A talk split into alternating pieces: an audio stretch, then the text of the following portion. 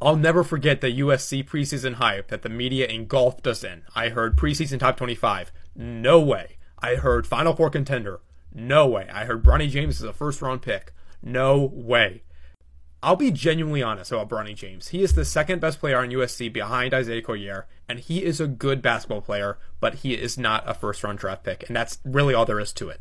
To be fair to Bronny, he is a lot better than most of the other starters on USC. That's including Kobe Johnson, the guy that I said needed to have a breakout year for USC to be anywhere close to a ranked basketball team. He hasn't been that. He's been terrible this year.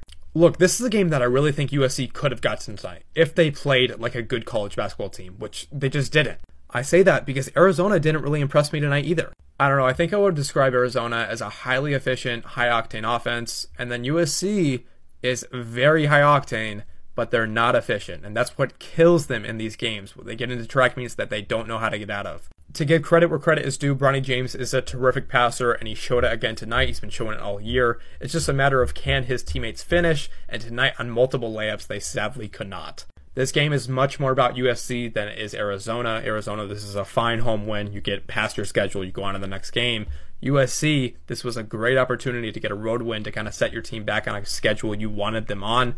Didn't convert at all, played bad. Now you're 8 and 10. Short Cast Club